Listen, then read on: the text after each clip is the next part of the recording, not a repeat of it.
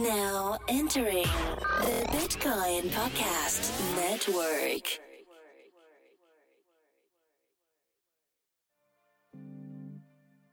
Yeah.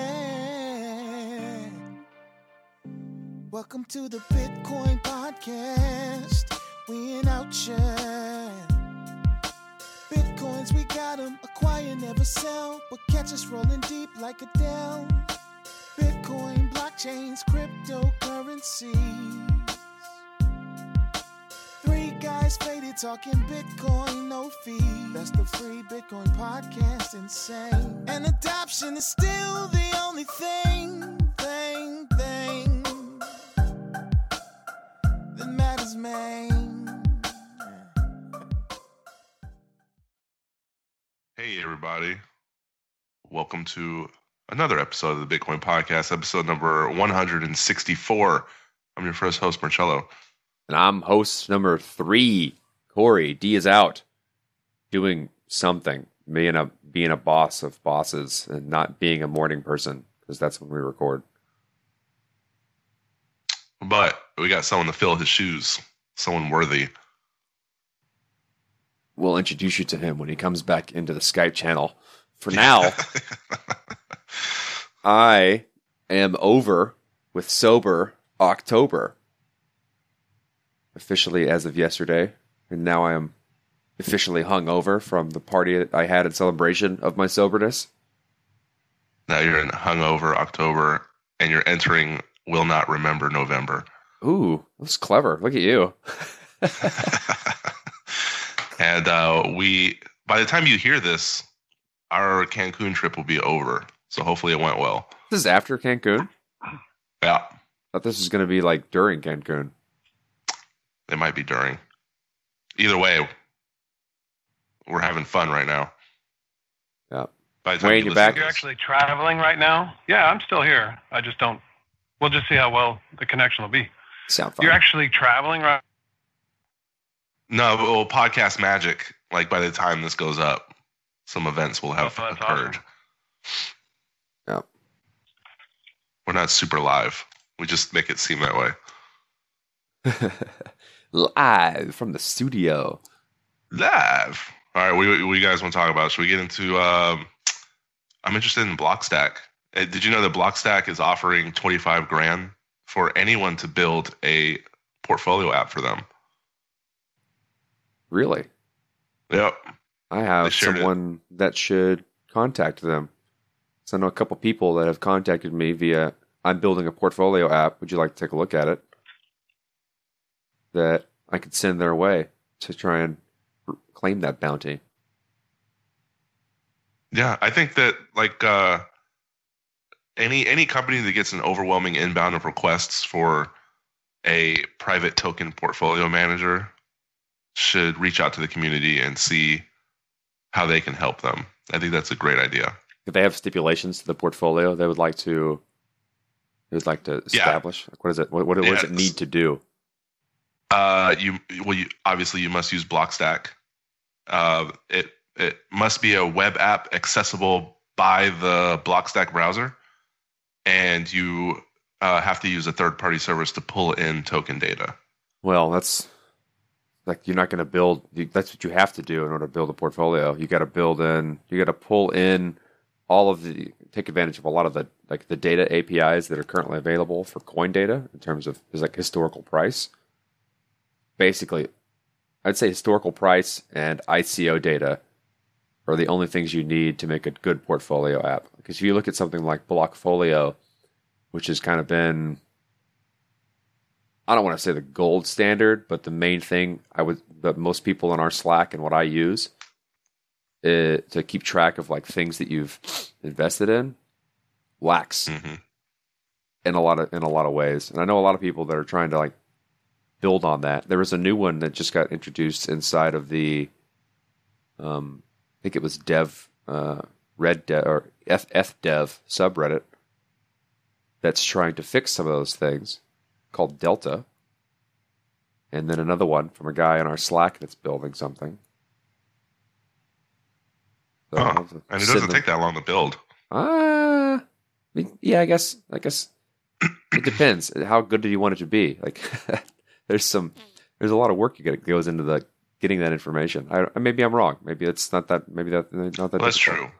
Because I, I think one of the biggest judging criteria is, is hey, have the requirements been met or have you exceeded the requirements? So I, I guess if you want to just meet the minimum bare bone requirements, it won't take too long. But if you want to go above and beyond, there's uh you know, if is the application easy to use? Are, are users going to be able to use it and onboard and adopt?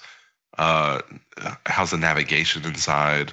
Inputting your data, viewing the data graphically and from a table form. I mean, there's a lot of components. So I guess you're right. multiple portfolios. So like I have I have my money broken up in many different places that I would like to track separately.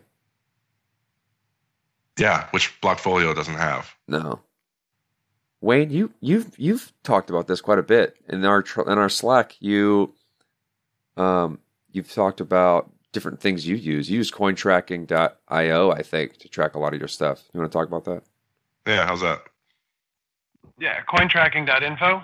Give Yeah. me one minute. I'll be right back. All right, we'll we'll get back to you. Just to say you're back when you're back. Uh, because I remember you were like, "Hey, there, what was that Delta?" And I was like, "What do I need a new wallet for?" And I started thinking about it, and I was like, "Oh yeah, it would be nice to track individual coins and and Like do with- this and this and this." So Blockfolio, I can't like if I'm participating in an ICO, I can't, or even if I've got coins from an ICO or, or pre-sale or something like that, or even just from like a like a sponsorship, one of our sponsorships gives us coins. Like I can't I can't put that in Blockfolio as a separate type of thing. Furthermore, I can't like I can't sell one coin for another inside Blockfolio. It has to be two separate transactions that I put into it, which is kind of annoying. I would like to be able to move my money around. Like the money that I move around Blockfolio isn't as liquid as the money I move around in the space, which is which is ridiculous in my opinion, right? Because it's just an Yeah. app tracking things.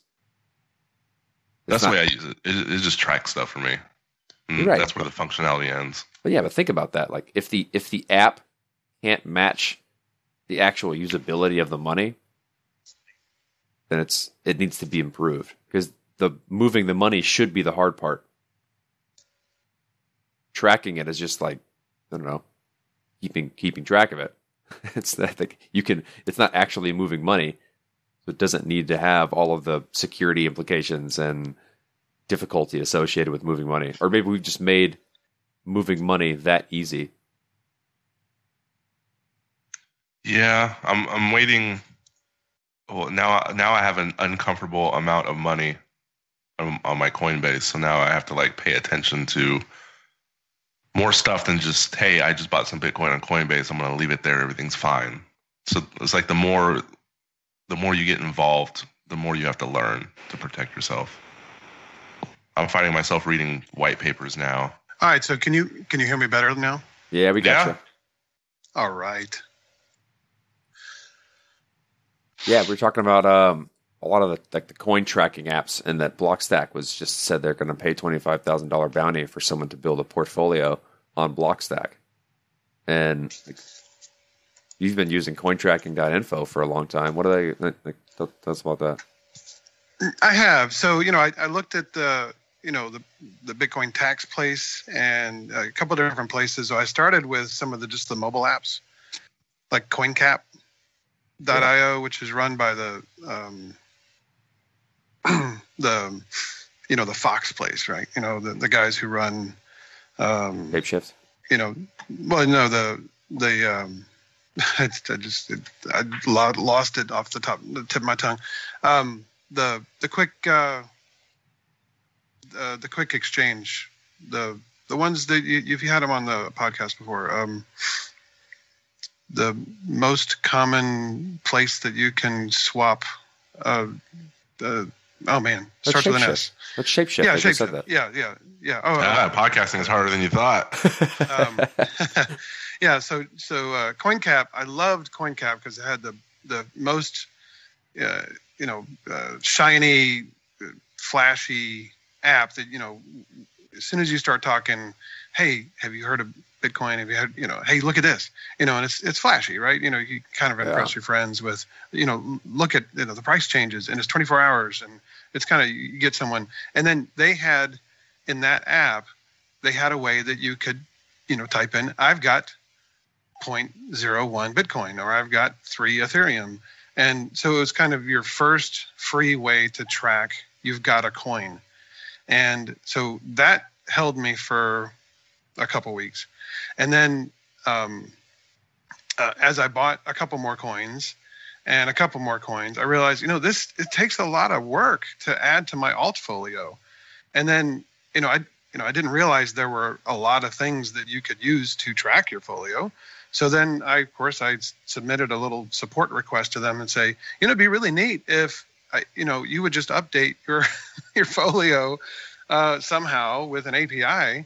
And uh, then I started Googling. I got to BitcoinTalk.org and I realized, oh, yeah, of course, there's services that you could go and actually track your um, your holdings. And then that's when I really started doing a full deep dive into who offered what, how much it cost, how much was I going to do on my own, uh, either in Excel or you know who were the Quickens of the world that Yeah. that did this.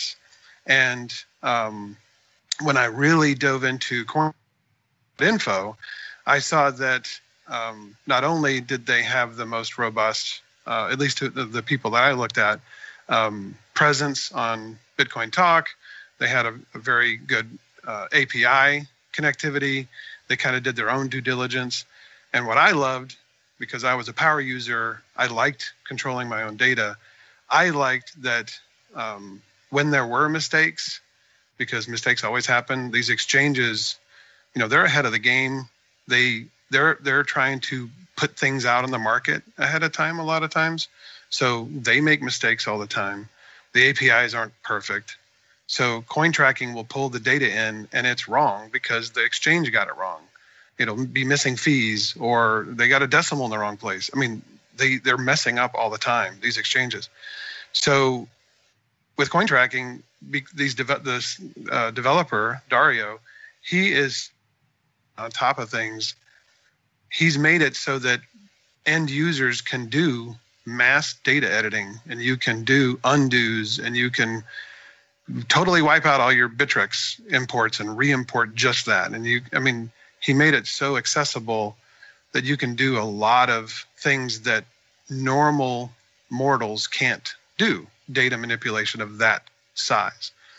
And um, just a lot of smart things. Uh, you could subscribe and then when you upgrade later he lets you apply your previous purchases to future purchases. And uh, he has a very robust affiliate program and um, very responsive keeps adding features like every week and Yeah, I uh, remember so th- it was Elias. lots of that kind of stuff Elias from the Slack also mentioned them a long time ago. He used them to kind of keep track of like where his money went. You can do tax stuff. But this is this, by the way, listeners. This is not a, like a, a paid for sponsorship. We're just talking about things that we use to track what the hell we've done with all our money. To try Yeah, and figure yeah, out where it is and how much we have Yeah. and how well it's and there's done. free it's free yeah so i mean coin tracking has a free mode and i recommend anybody use free everywhere um, free free free I, I love free and you know push the free as far as you can How about because- this? Let's uh let's do this. Who are you, wayne Let's let our listeners know where you came from and what you do. Oh, uh, sure. So um, I'm in the network security field. Uh, so I hack the hackers. Um, that's that's basically what I do. I, I protect large en- enterprises from um, the bad guy. And I, I got into blockchain a couple years ago, and it it was that kind of thing where it was. I've been in network security for a very long time. Uh, originally in the military, uh, physical security, uh, along with music, and that's kind of a math all its own. And when I heard of Bitcoin, I first heard of the name around 2012, and it was like, hey, they, and then it wasn't until 2013 that I decided I really need to do something about this. And when I decided to do something about it as part of that research, it was, um, you know what? I need to do a little because you know because I was already in cyber security. That was my job, and I really needed to figure out uh, how to how to be safe, how to make sure that I don't get screwed, and uh, I knew about Mt. Gox at the time, or I, I, knew about the risks that Mt. Gox hadn't necessarily. And I looked at the price; it was about twenty dollars for Bitcoin, and wow. I needed to decide do I mine or do and I did about a week's worth of research and I had put aside a budget for what I was going to do. And after that week, I'm going to buy.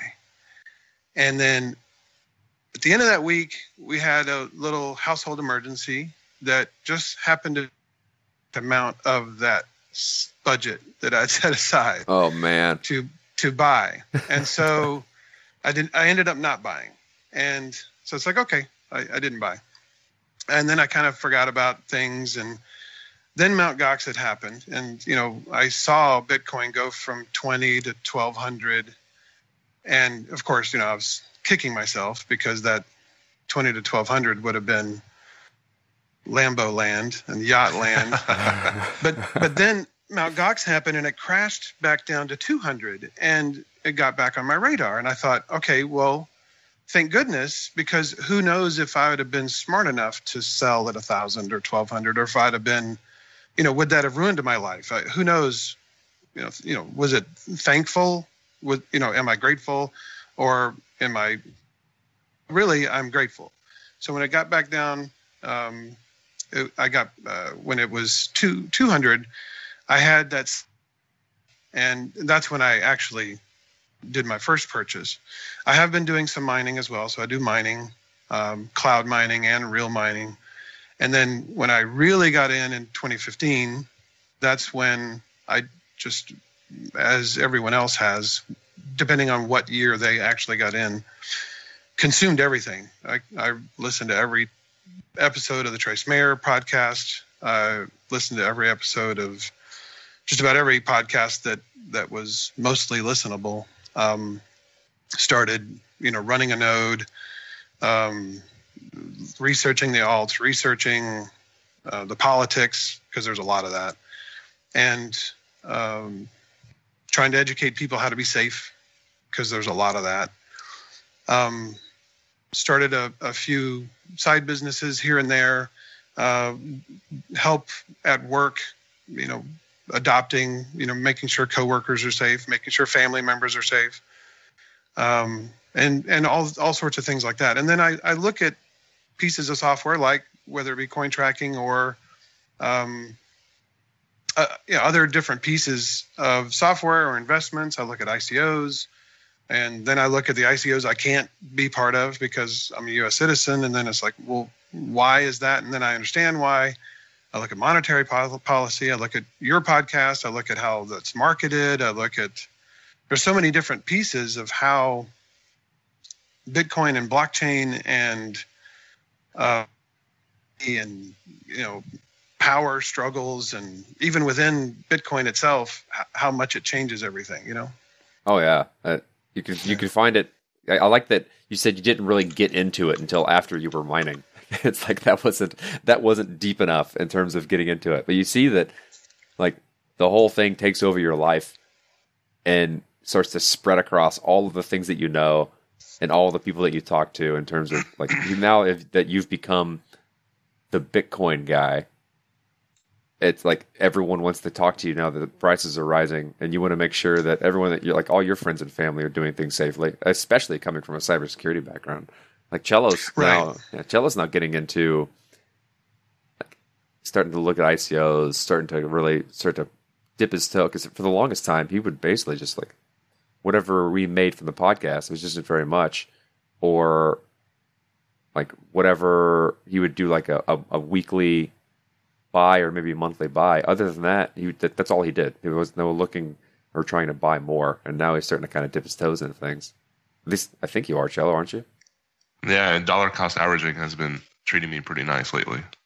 That's so important. That, that's that's usually the recommendation you have to give somebody because, and and D says this like uh, I think every third episode, and I can tell the frustration in his voice is, why does everybody come to me and say, "Hey, make me money," uh, because everybody's eyes are wide, and because but it's just about everybody's first allure is like, oh look, that's that's gone from 25 cents to what is it 6000 now? And sure that that is an allure but you have to be reasonable and dollar cost averaging is all investment. You should be investing anyway. And i think what bitcoin or blockchain or cryptocurrency is awakening a lot of people to some very fundamental things it's awakening them to the concept of what value is. It's awakening them to the concept of what investing is. It's awakening them to the concept of what distributed power is. And it and it's doing it in a in a way that all ages can understand. And I, I think that's it's really it's an awakening. Do you think that's a That's good? what it is. Do you think it's a like a like it's telling why so many people who are entering the space are doing it for money purposes? Is like I, I just now occurred to me for some reason is that investing in this technology, like all cryptocurrency, all like ICOs, Bitcoin, Ethereum, Litecoin, whatever whatever you end up buying in or investing in, thinking it's going to make you money, is actually easier than investing in traditional vehicles, right? Any, anything you would typically do for like buying stocks or or you know savings bond, whatever you do for traditional investing. It's it's easier to get into cryptocurrency and get your feet wet. And so people who are just now, because most people don't even think about investing their money. Like say the majority of people who make money are living paycheck to paycheck, and they're not taking a portion of that money and putting it aside in hopes that it makes them money later on down the line. And this technology is a really easy way to start doing that, which is why we see so many people join the space being like, what coin should I buy? How do I do this? Investing is fun. Oh my God, I lost all my money. Like, And it's gone. yeah. But there's there's genuine excitement when I see someone who's who's like, I just I just put a I just signed up for Coinbase and I just bought a hundred dollars worth of Bitcoin. It's like, yeah, you're you're how cool is it to be in the early adopter club? Like Are we, you're are we still there? Are we still in early adopters? Well, Oh, yeah. that's that you're you're absolutely there's so many um I'm just going to call them achievements. We're, we're in the achievement age, the Xbox achievement age, where you, you know, you get in the um, this Xbox world where you can get a badge for everything. So, Coinbase makes getting badges easy. We have memes to explain things, and we're in this age where cryptocurrency, you, there's not a meme or a badge for opening up a bank account. The schools don't teach you how to gamify mortgages. I mean, sure, you got Rocket Mortgage and things like that where they're they're trying to make things easier, but the leap from the old way of doing mortgages to the new way of doing mortgages is like two feet, but the leap from the old is to Rex or or you know the blockchain is a mile. So it's just not sexy enough. It's not fast enough of a of a of of a leap that the Uber is giving to owning a car and Airbnb is doing to a mortgage and Tesla auto driving car you can give a car a wallet that can buy its own gas and pay its own tolls and you know that kind of advance it's it's not the 100x that you know from the old way of doing things. And that's what blockchain is giving to money. And we've done all those advances in every other place. We've done it with email from the post office. We've done it with uber from you know we're now consuming rides instead of owning cars. We're doing it with airbnb where we have millennials who they don't they don't buy houses as much. They don't own possessions as much they just they rent their places they have a laptop, they've got a couple things, they've got their clothes maybe, but they just go to Trunk Club and they have a job and they go live somebody Services, some, someplace, service centric. right? centric. yeah, they're consuming services. That we've accelerated those services to the point where money's the last thing to be amplified and shortcut, and that's that's where we are. I think we're do we we're Yeah. building the money as a service platform. Absolutely, and it's and it's less money. And um, there was a uh, a talk by Andreas Antonopoulos uh, from a couple years ago where he, he talked about value and just basically people finally understanding value as a language. Yeah. And uh, have you heard that talk? And um, and I think was as people understand really what currency really means and how fiat is being outpaced as this currency, this language of, of value, then it's like, you know, when when is that hundredth monkey going to wake up? I've I've uh I've thought about that. Go ahead, Charlie. You gonna say something? I'm just saying maybe instead of, you know, Andreas, we could have like Margot Robbie in a bathtub. Because I'll never forget what subprime mortgages are from The Big Short because she was in a bubble bath. That's what we need. That's that's making Well- it sexy. Yeah. Well, you've you've had how many ICO spokespeople that are household names in the last, you know, we've had three major in the last two months. Yeah. You've had Mayweather, you've had The Uh, game. Jamie Paris. Foxx. Paris. Jerry, yeah, Paris, Hilton, Jamie Foxx. I, I don't think Taylor Swift had one, but it, those three right there. And now you've got NASCAR watching, box, you know, boxing watching, perfume buying, uh, you know, hip hop listening people. You know, they, they're like, yeah. DJ what's an Khaled. ICO? DJ Khaled is, is talking about educating w- people about cryptocurrencies. I'm that's I think I saw a Reddit Yeah. post. It's like shitcoin incoming. Yeah. Yeah. oh, and the never ending story, the ambient uh, hip hop. That's I mean that was that was a very chill sound. I just put it on. I got his track off iTunes. It was on one of your most recent uh, Yeah. podcasts a couple times ago.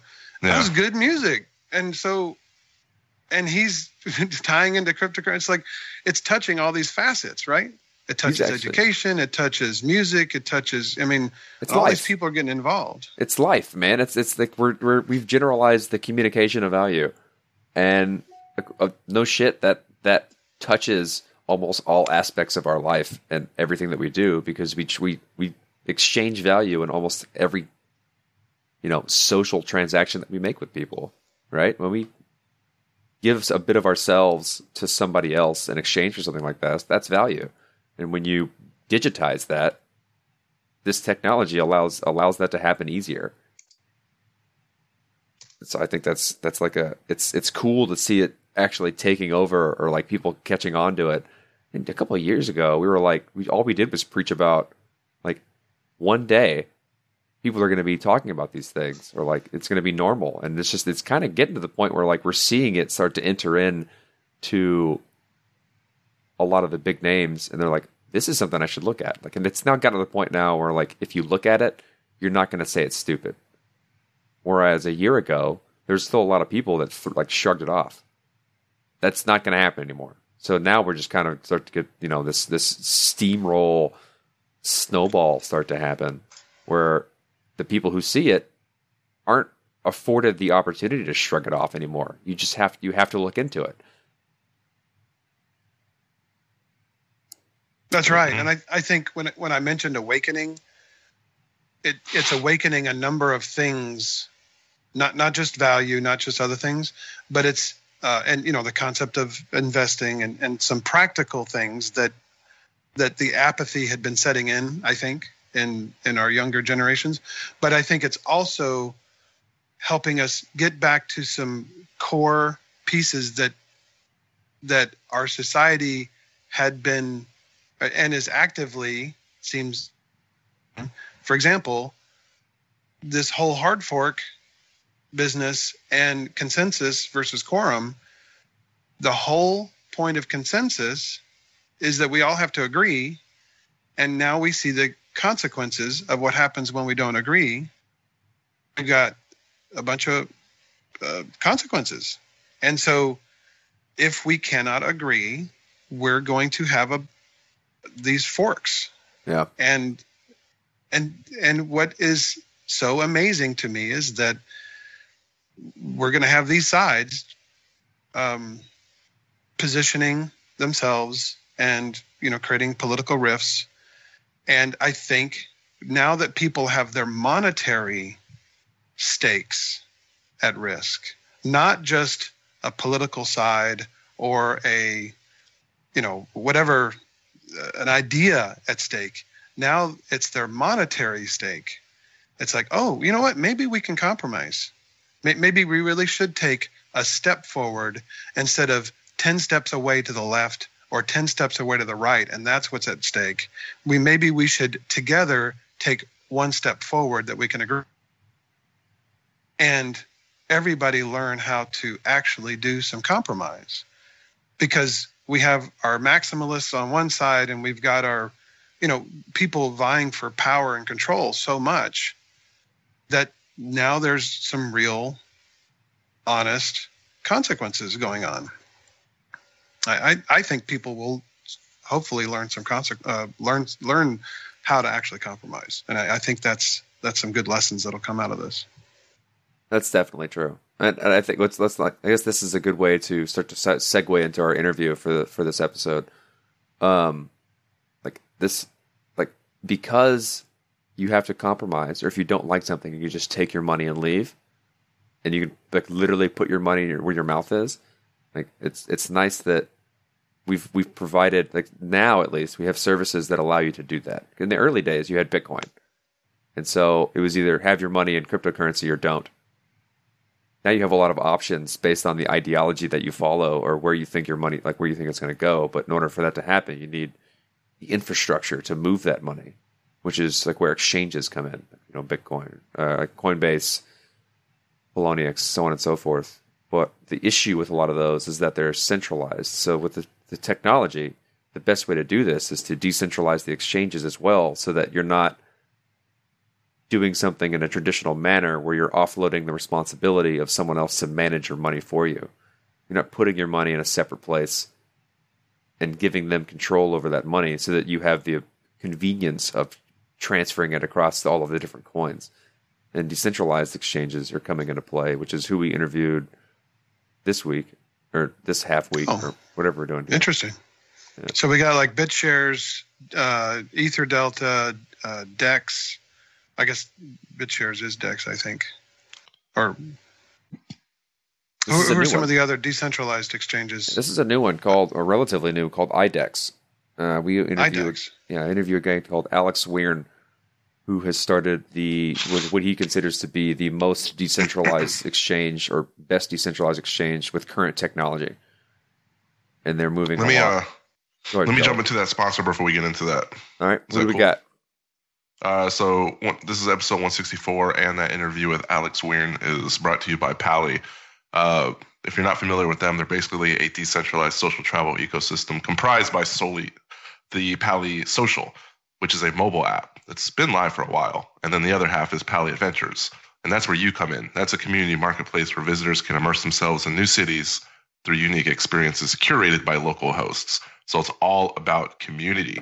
Um, safety is priority when you're dealing with stuff like this. So they don't tolerate any discriminatory, abusive, malicious, violent behavior. So if you're using it, I want you to use it with peace of mind. The pre-sale sold out in 11 minutes, and the team is very, very busy as the crowd sale is currently going on. So if you want more information about that, head on over to pally.co, and we hope to see you there. And uh, like Corey talked about, uh, this guest is the CEO at Decentralized Capital, and basically if I can explain it in one sentence, they they provide users with a convenient way to bring dollars, euros, and other currencies onto and off the Ethereum network.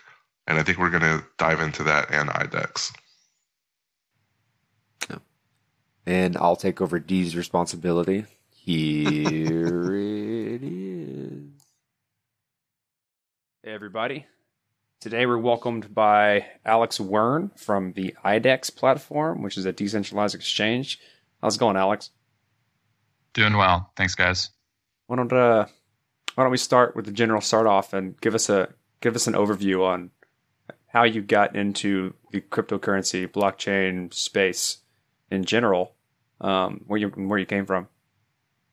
Sure. So I'm an economist in terms of my background. So I first got peaked by Bitcoin in maybe 2011, 2012.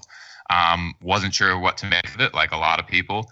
Uh, interesting technology, and then obviously an, an, interesting idea of this distributed ledger where there's no central party managing who owns what. Um, kind of watched it a little bit from the sidelines, and then uh, once the Ethereum platform was announced, you know that really piqued my interest. Uh, this idea of expanding the technology and using it to do more than just uh, kind of transactions and accounting, um, but you know, expanding it to programs itself. Uh, so we've been working in the space uh, probably about a year and a half now. We actually started our original product was decentralized capital. Um, we were working to bring fiat currencies onto the blockchain, onto the Ethereum blockchain. So tokenizing them as an ERC20 token, uh, similar to Tether, but operating on the Ethereum blockchain. Um, we got some limited traction with that, uh, but found our, our interests kind of moving elsewhere in the space, in particular the decentralized exchange area. Uh, so that's what we've been working on for the last nine months uh, with the recent release of IDEX. Yeah. So what is? How's that? Go ahead, dude. Go ahead. I was just gonna say, well, how's the release treating you? Is it are people responding well? They hopping on, and you getting a lot of a user. Um, what's the word I'm looking for? Uh, uptick I guess.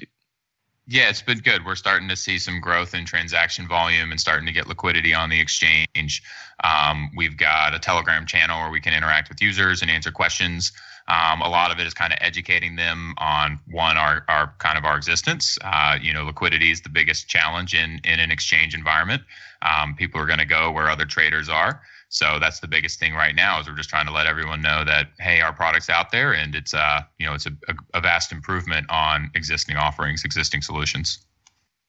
Yes, let's. This is a good start. Let's take a look at like what what IDEX actually is. For those that don't know, like everyone kind of knows or gets an idea of what an exchange is. What is decentralized about it, and why is that important, especially for the space? Yeah, so the decentralized aspect has to do with the custodian of funds. Uh, so if you think about a typical centralized exchange, you know something like GDAX or Poloniex, uh, when you want to trade on that exchange, you actually give your cryptocurrency over to the exchange, uh, and they become the custodian. You know, you send it into some wallet that they control, and then at that point, they're responsible for the security of the cryptocurrency. Um, and as we've seen in the past, that's you know harder than it may seem. Um, there's just it's a, a huge target for you know hackers in the industry and because of that, um, it's it's difficult uh, to maintain that that level of security required uh, in order to protect users um, from from outside bad actors. Uh, so a decentralized exchange uses these advances in technology, the uh, Ethereum uh, technology that I mentioned earlier, uh, the notion of a smart contract to manage um, kind of the custodian and the ownership or the the transaction of the funds. Um, so instead of depositing into a wallet that the exchange controls, uh, when you deposit on IDEX, it goes directly into a smart contract. And that smart contract has a limited set of functions, and all movement by of the uh, of the the cryptocurrency has to be authorized by the end user in their private key. Um, so there's nothing the exchange can do that isn't directly authorized by the user. So it kind of diffuses the security risk. So instead of having this big pot of funds that if someone gets access to, they can you know steal everyone's money all at once. Uh, now each individual user is in charge of their own security. So if you want to make a trade on the exchange, you have to actually sign it with your private key. So we got a couple different support options. You can use your private key directly, uh, or you can use MetaMask and Ledger. So in the case of Ledger, your private keys never actually leave the device. And when you want to make a trade, you get a little um, you know, confirmation that says please please sign this transaction on your ledger. And at that point you're executing the the trade that you just input into the interface saying i want to buy you know x number of tokens at at this price.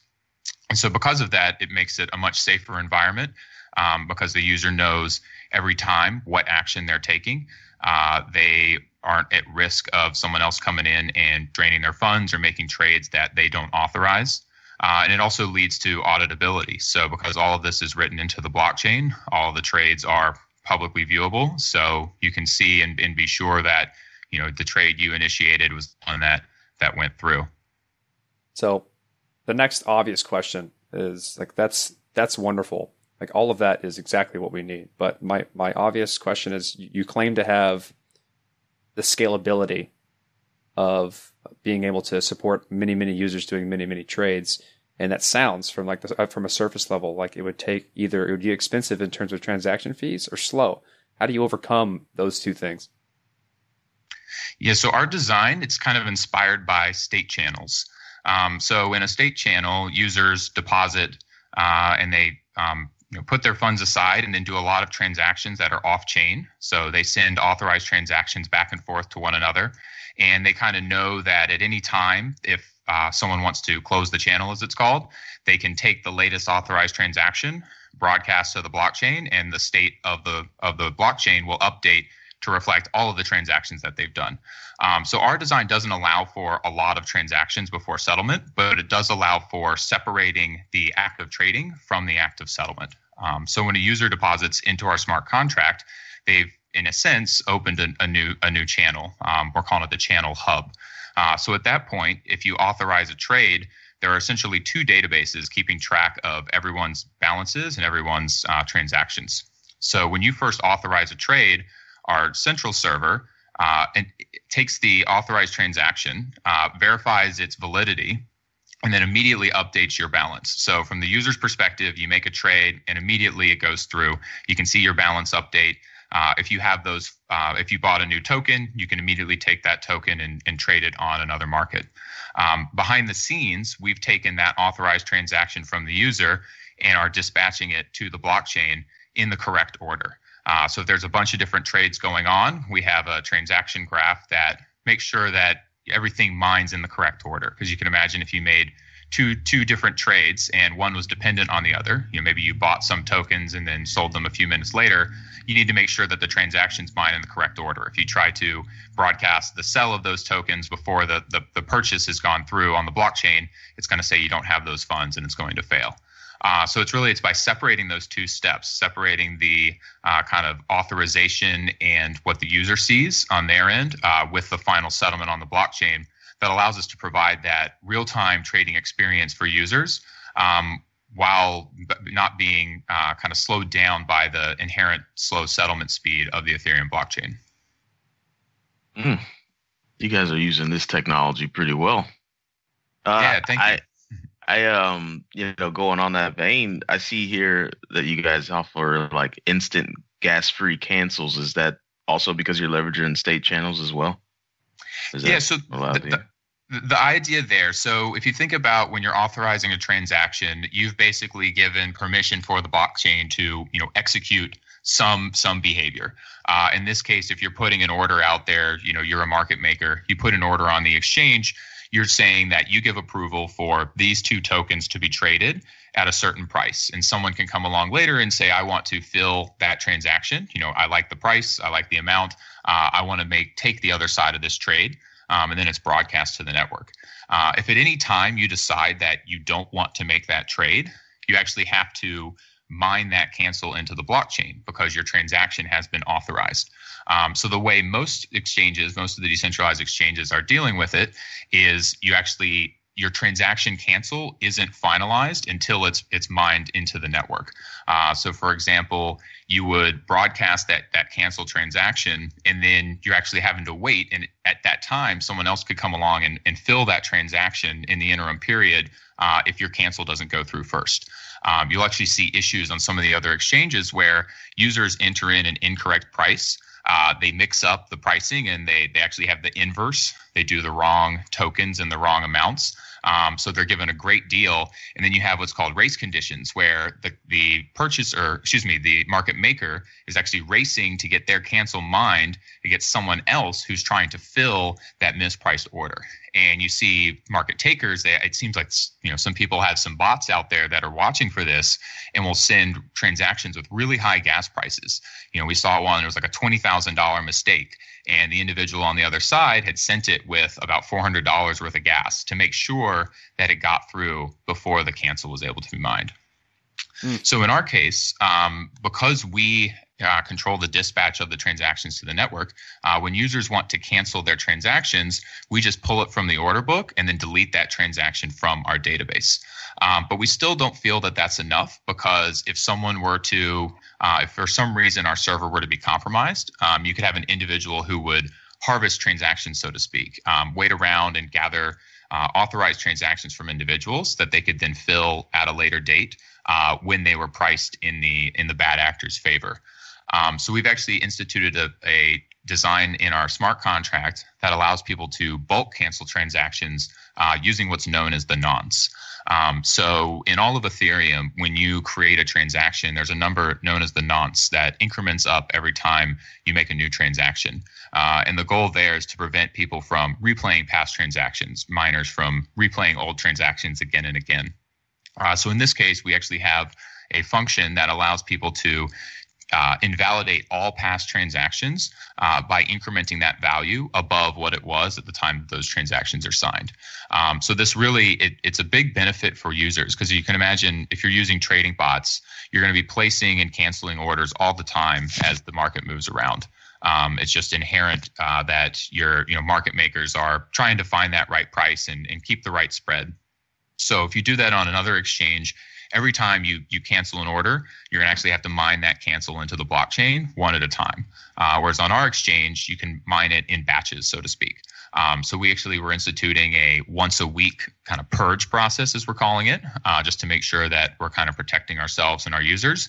Uh, but users can also call that at any time. So if you've made a bunch of trades throughout the day, you know you've made hundreds of trades and cancels, and you want to be sure that you know none of them, none of those authorized transactions are still valid. You can call that function and do it yourself. I can see that the good portion of your time is spent educating the, the, public on why what you're doing is important just by just by listening to your your explanations to us. Like a good portion of what you're doing is is education as well as the to, in order to create something on the bleeding edge that takes advantage of the technology probably the way it should be taken advantage of you have to explain to people who are ignorant of that why it's important that they do it this way. Like how much like how much of your time do you spend like just explaining subtleties of Ethereum, like what the nonce is and why it allows you to do these types of things. You're absolutely right. And, you know, from our perspective, we start with kind of what's the user experience, right? And so we're trying to describe to users, here's types, the types of behavior that you that you need for a high performance exchange. You know, if these if these products are ever going to compete with the existing centralized exchanges, you need to be able to at least match the user experience. Um, we've seen that, you know, I, I, I would point at the Bitfinex hack as an example of, you know, people were up in arms about the lack of security or the issues that happened, uh, but the next day their trading volume was you know back back to normal. So it shows that people kind of go where they're comfortable where there's a, a, a good user experience and where there's high liquidity. So you're absolutely right. We do spend a lot of time educating people on why these things are important. Uh, you know why you why you want to design and exchange this way. Um, and one of the things is we're kind of preparing for what we see as the inevitable growth and backlog of the Ethereum network. So we saw it a little bit coming up before this previous hard fork um, where the block times were longer and transaction queues started to grow. Mm-hmm. Uh, so if you're trading on some of these other exchanges, then every time you authorize a transaction, you have to wait until it mines before you can do another one. Um, and then I mentioned those those race conditions earlier. So if you're waiting for your transaction to mine, someone else can come along and broadcast another one with a higher gas price, and the miners you may pick that one up first because it's paying for prioritization. Um, in that case, it, it leads to a, a a worse user experience um, because you don't have that feel uh, and kind of familiarity of a traditional exchange where you make a trade and it goes through. Um, so our design has a, a, major advantage in that environment where users can trade back and forth instantly. The, the transactions are all queued for dispatch, and whether they actually mine one to four hours later, it doesn't affect the user experience. The only impact is that they're unable to withdraw from the system until everything has settled. Um, so that's kind of that last piece of the state channel analogy is uh, when you, in order to close it, uh, you got to make sure all the transactions have mined into the blockchain. Uh, at which point the balances on the Ethereum blockchain are in sync with what is in the database, and the user can actually withdraw from the exchange back into their wallet. Mm. So let's switch it. Let's switch the flavor a little bit. So, are you looking to like totally disrupt the exchange, I guess, system the way it exists right now? Because they're becoming somewhat of like a, a huge centralized hub of traffic of cryptocurrencies and tokens and everything, or are you just looking to give the user options? Well, of course, we have big ambitions, right? So um, I think we think what we've done now is the best that can be done with the current version of the technology. Um, one of the challenges, though, is that our our, our ultimate transaction volume is still limited by the transaction throughput of the Ethereum blockchain. Uh, so you could imagine if we were ever to, you know, when we get to the size of, you know, someone like GDAX or Poloniex, they're doing sometimes thousands of transactions a second and that is just more than the Ethereum network itself can process. Uh, so in that case, the backlog starts to grow, and you know users can continue to trade, but it starts to take longer and longer for all their trades to settle. So we're actually looking. This is kind of the MVP of our broader vision. We're to where we're to create a high performance exchange protocol. Um, so there are some some exchange protocols out there, but we think that uh, they don't satisfy the needs in terms of the kind of the user experience and scalability required to compete with those centralized incumbents. Um, so that's where that's kind of uh, this is our MVP, if you will. Uh, what's possible by utilizing this design and this this architecture concept, uh, but we want to expand it and um, kind of grow it further to the point where yes, we actually can. We do have an offering that can compete against those centralized exchanges. That's a it beautifully led me to my next question, or what I was curious about in terms of your forward looking, how how far you're going into the future. Because although you're you're handling things currently probably the best way in terms of taking advantage of the decentralized nature of what you can do for exchanges, that there's going to be new technology that allows people to then get that transaction throughput in a decentralized way. Take take for instance Plasma. Plasma has been said to like off be able to offer up decentral like real decentralized exchange while enabling all the throughput while maintaining a lot of the security guarantees of being on the mainnet. Have y'all looked into like all these new second layer solutions that are going to allow for you know the the transaction volume start to scale? Uh, is like there any current direction you're going other than this like um, exchange protocol and or what, what's entailed by the exchange protocol? So we want to bring our own exchange protocol, and by that we're going to design our own kind of side um, side chain, child chain architecture that will allow us to scale and kind of focus on the specific transactions that we need. Um, so we're going to take our existing design and bring it to a sidechain solution where you can um, the the analogy is you lock up funds on the mainnet in a smart contract and then on the sidechain you're able to do uh, more transactions faster kind of scale up the the volume of um, of this of this transaction throughput um, so we're currently working through kind of the design of that, and it's going to be a proof of stake sidechain. So uh, we've actually got our own network token, AURA, A-U-R-A, uh, that will be the staking currency of our sidechain child chain solution. Um, and that will allow us to, until Ethereum itself scales, you know, through the the, the current solutions proposals, um, something like sharding, um, you know, until that point, or even after that point, we'll have a sidechain that will allow us to do two main things. So one is to increase the transaction throughput, so we can have it scale and match the volume that's needed to compete with centralized exchanges. Um, the other is to have a way to share liquidity across exchanges. So we really like the idea behind the 0x protocol, uh, this notion that if you're a market maker and you've got an order anyone out there should be able to fill it, and it, it's made possible by the technology. Um, however, like I said earlier, we think there's some some challenges or some uh, kind of functionality and um, you know characteristics in terms of how it behaves uh, that don't match the needs of a true professional trader. Uh, so if it's ever going to compete with those other solutions, um, it needs to match that that functionality and that usability. And so that's our design um, idea is to really make it so that it both matches in the throughput as well as um, the ability to share that liquidity across multiple actors.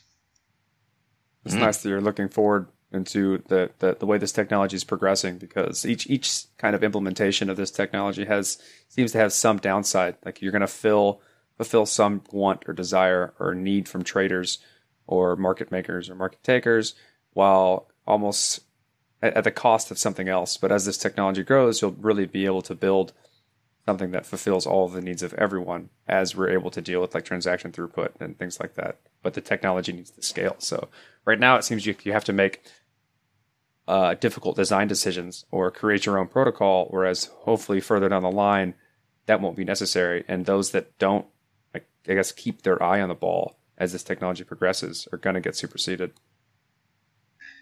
Absolutely. And to your point, others are working on solutions. We do feel though that if we're just to sit back and, and wait for that to happen, um, that others will you know take similar ideas and, and look forward or try to push forward the kind of the, the, the boundary of what this stuff is capable of by themselves. Um, so we've shown what's possible given the existing technology, and now we want to help kind of push the envelope as well. Sweet deal. Do you have any um on the token? Because you're going to be doing token sale. Do you have any details on it, or are you guys still trying to work through building that up?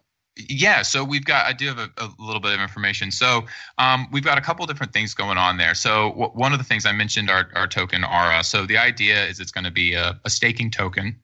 so individuals will stake Aura and with it secure the um, kind of uh, validity of the transactions that are going on in this in this child chain.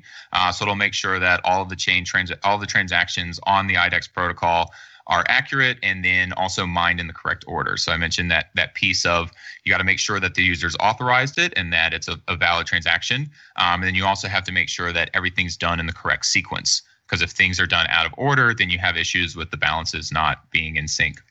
Um, so that's what kind of the role of, of the token is and, and the token holder. Um, and we're distributing it in two ways. So the first is we've instituted a rewards program on our existing exchange. So as I mentioned earlier, I think the, the biggest challenge is getting liquidity. So there's there's no lack of options in the exchange environment. And so how do you incentivize traders to come over to your network? Um, even if it does provide a better experience, if there's no volume, uh, that's actually a worse experience. So um, one of the things we've done is we, we're using this network token to incentivize market makers to come on the exchange.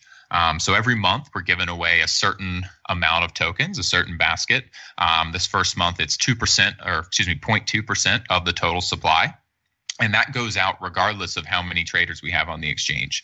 And then everyone who's a market maker on the exchange gets a percentage of that based on the dollar amount of their transaction volume.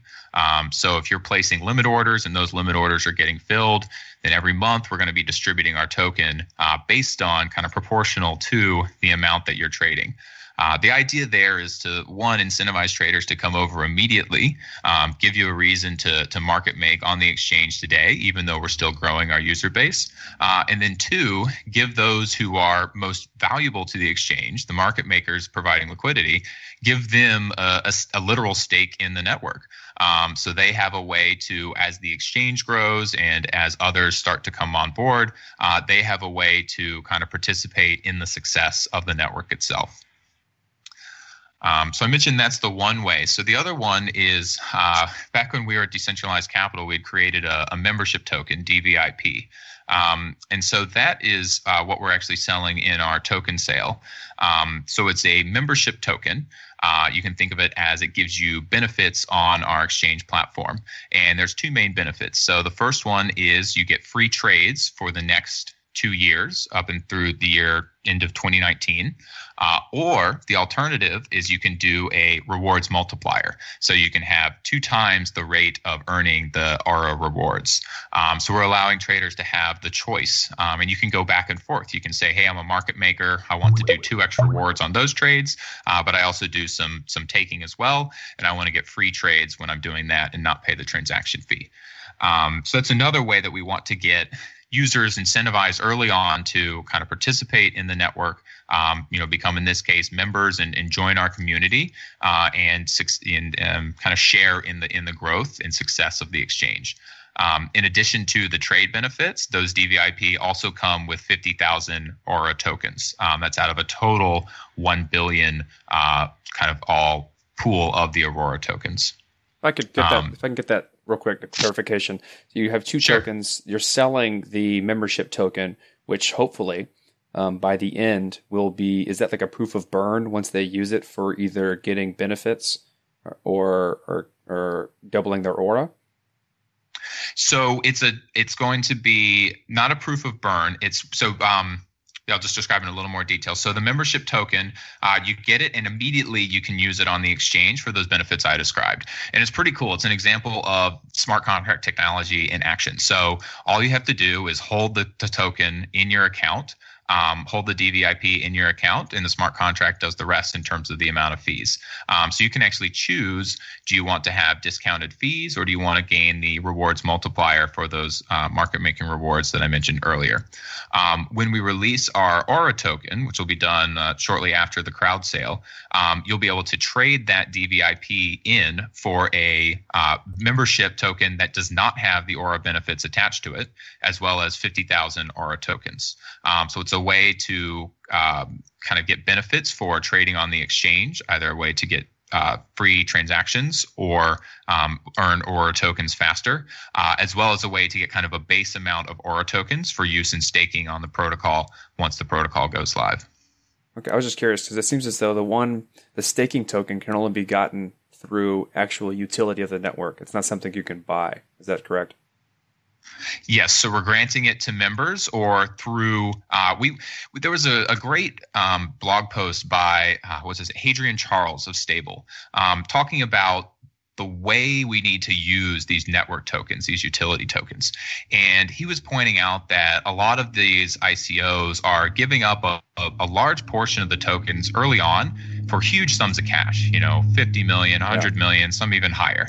And is that really the resource that these companies need the most? Um, his question kind of is, you know, th- th- there's other things that you need as a startup.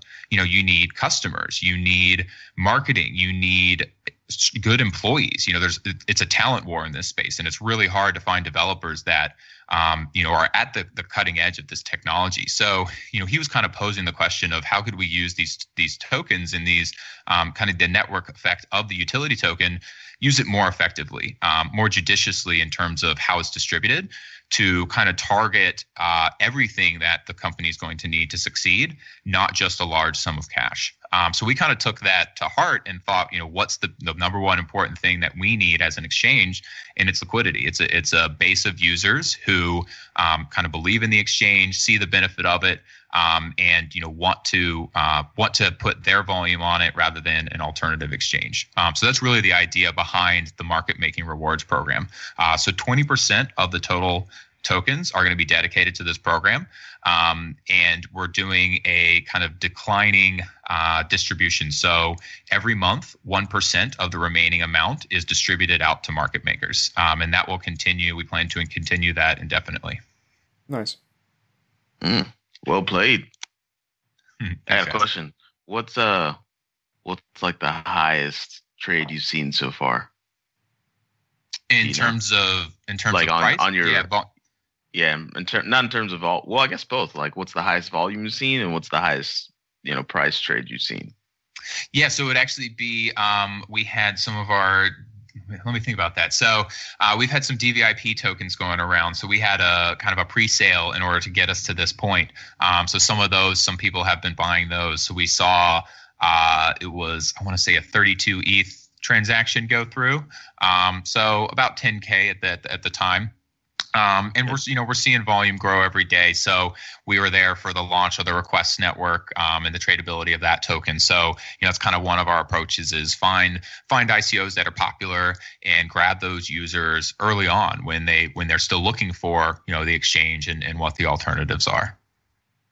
All right, let's look at. I want to. I have a, I have a like a usability issue, uh, not issue, but question. So I have, say, I have a wallet with a various amount of ERC20 tokens on it that I've that I've created through MyEtherWallet, and that's typically where I put you know tokens that I've that I've invested in, and I want to try and get them onto your platform.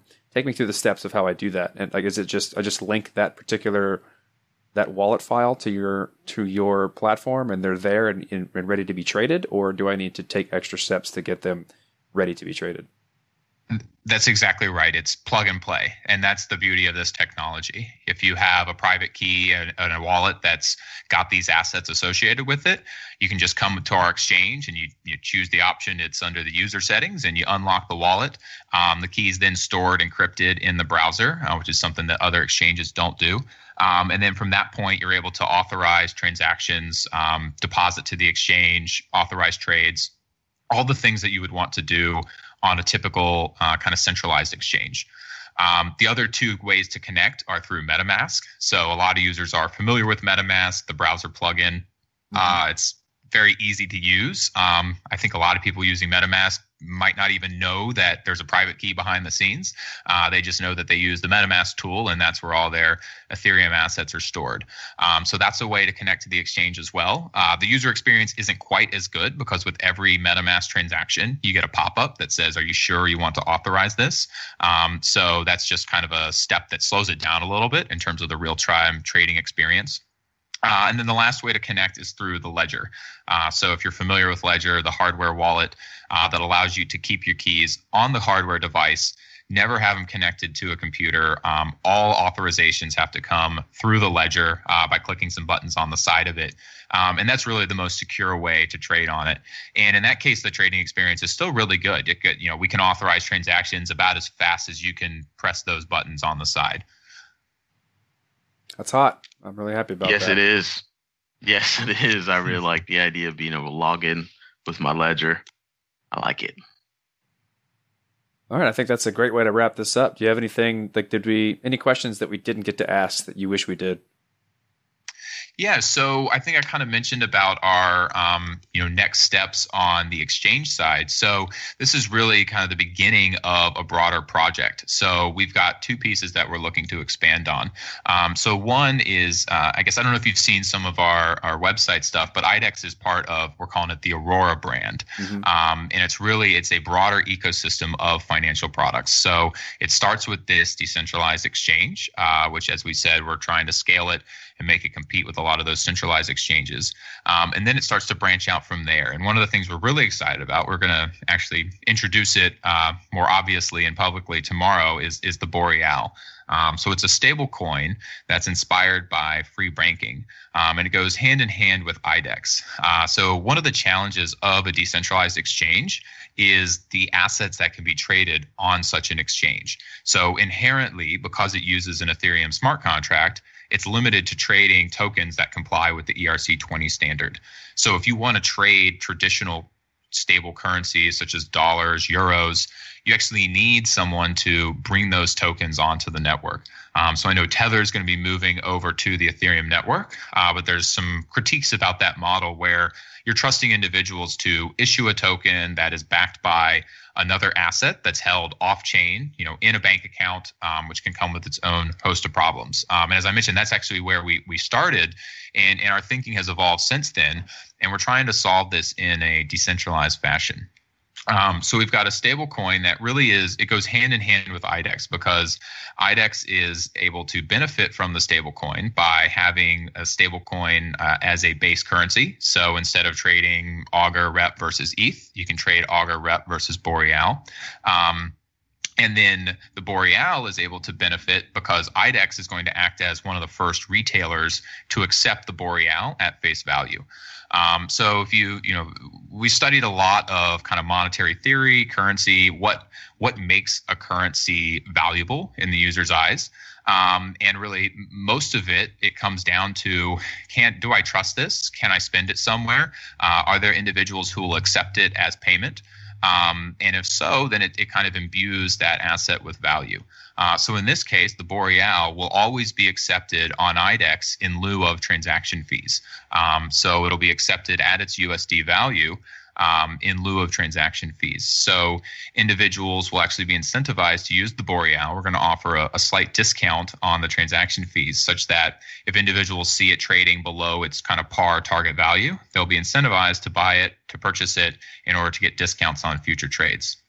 Um, additionally, it's backed by combination of reserves in addition to that retailer backing. So um, we're going to be using some of our tokens from our, our crowd sale um, in order to back it with uh, kind of a, an asset backing in terms of the decentralized currency. Um, and then over time, as the network gains more transaction fees, those will go into the reserves, increasing the amount of Boreals that can be issued on the network. Mm-hmm. Well, Alex, we got one last question for you. It's a toughie. Um, and it is in 10 words or less, can you describe blockchain?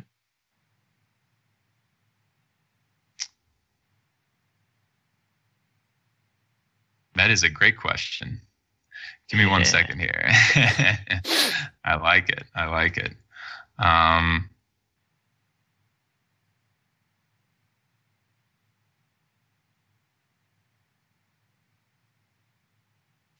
It's a shared database that no one owns, but everyone can participate in. Less, that's less than 10. Eight words? Eight words? I got stuff. 10 on the dot. Oh, well, maybe. Either way, either way, great job. oh man, that was a that was a doozy. Maybe ask that of all of our guests to kind of see what uh see how they can abstract away everything that they want to say about it while still getting as much as they can in ten words. Most people just oh, don't even fantastic. listen to the ten words; they just just keep going. Just start rambling. Yeah, no, that's that was fantastic. So I like it a lot. All right, Alex, thanks for coming on the show. We appreciate it. Um, hope to get you back on when, when things start progressing. And I definitely will be looking into using IDEX to my own trading needs. Sounds good. Thank you guys. Appreciate the time.